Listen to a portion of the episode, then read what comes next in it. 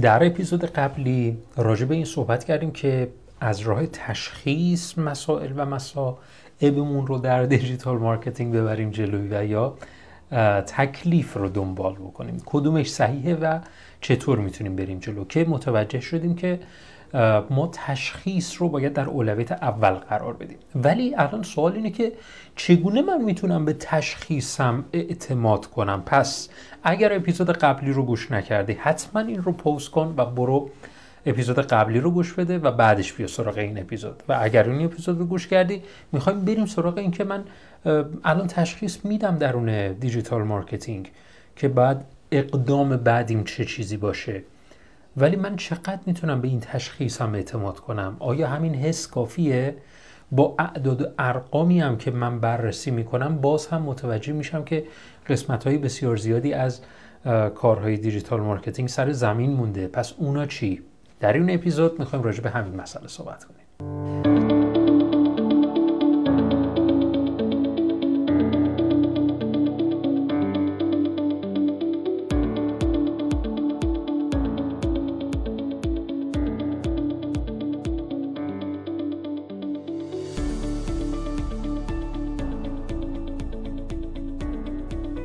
سلام و درود. خدمت شما دوستان عزیز من علی اکبر فرش هستم و شما دارید به پادکست های digital marketing خط یک گوش می‌کنید و می‌بینید. ما می‌خوایم در رابطه با این صحبت بکنیم که الان من تشخیص در اولویت اوله و برای تشخیص معمولا از KPI استفاده می‌کنن. Key Performance Indicator معیار کیفی عمل کرد. ولی بذارید راجع به این صحبت بکنیم که خب من از کجا الان من متوجه بشم که این KPI که مشخص کردم این می‌تونه درست باشه؟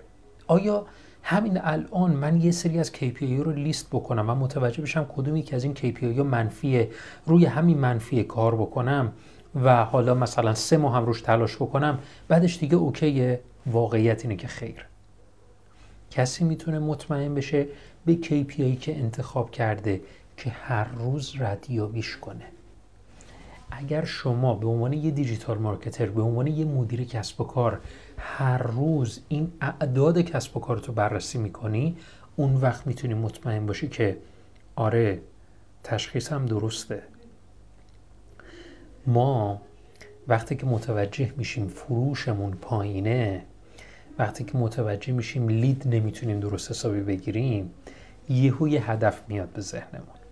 و بعد تصمیم می‌گیریم آموزش هایی رو در اون زمینه بریم مطالعه بکنیم اقدام هایی رو انجام بدیم. و یادمون میره که باید فرداش از دوباره تشخیصم رو از سر بگیرم. آقا معلومه دیگه تشخیص همونه. معلومه که از دوباره من اینا رو بیام بررسی بکنم. یا اصلا بازدید من انقدر نیست که بخوام انقدر متوجه بشم KPI من متفاوت شده. نه. به این علت نیست که تکلیفمون رو از تشخیص به دست میاریم. به این علته که من تمرکزم کانون توجهم رو برای اقدام هایی که در پیش دارم کنترل می‌کنم. همه چیز فقط تشخیص نیست. من وقتی که یه چیزی رو تشخیص میدم یعنی کانون توجهم رو در digital marketing دارم مدیریت می‌کنم. شاید من بگم که چالشی ترین قسمت digital marketing همینه از نظر من. کلمه به نام تمرکز. من در اپیزودهای قبلی راجع به کلمه سال صحبت کردم. گفتم که من برای هر سال یک کلمه برای خودم در نظر می‌گیرم. خاطرم هست فکر می‌کنم دو سال پیش بود که من تصمیم گرفتم که کلمه تمرکز رو بذارم. بعد راجع به این خیلی مطالعه کردم که چطور می‌تونم تمرکزم رو بیشتر بکنم چطور می‌تونم تعهدم رو نسبت به این کاری که می‌تونم انجام بدم بیشتر بکنم.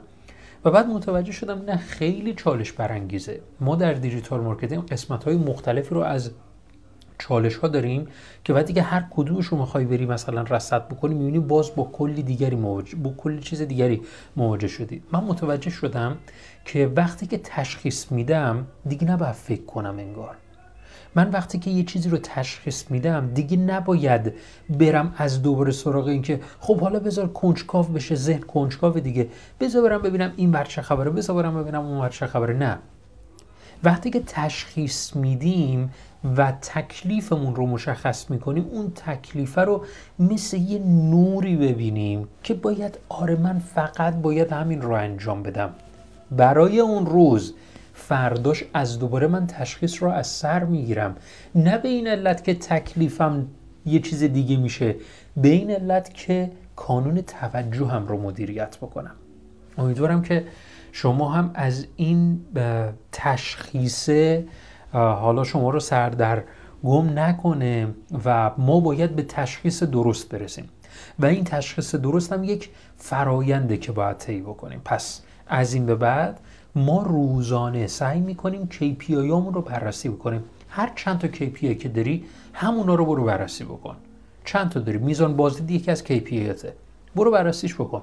آقا من اصلا خیلی وقت این استا فعالیت نکردم. خیلی وقت من تولید محتوا در سایت انجام ندادم. هیچ ایرادی نداره. برو باز بررسیش بکن.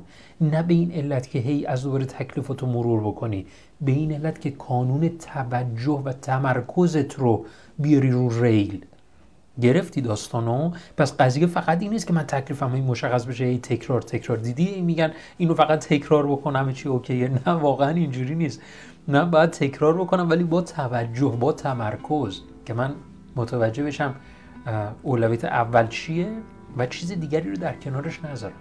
امیدوارم که از این اپیزود لذت برده باشی. حتما برای دوستان درسال بکن. امیدوارم که برای دوستانت هم مفید بوده باشه. تا اپیزود بعد فعلا خدا نگهدارتون باشه.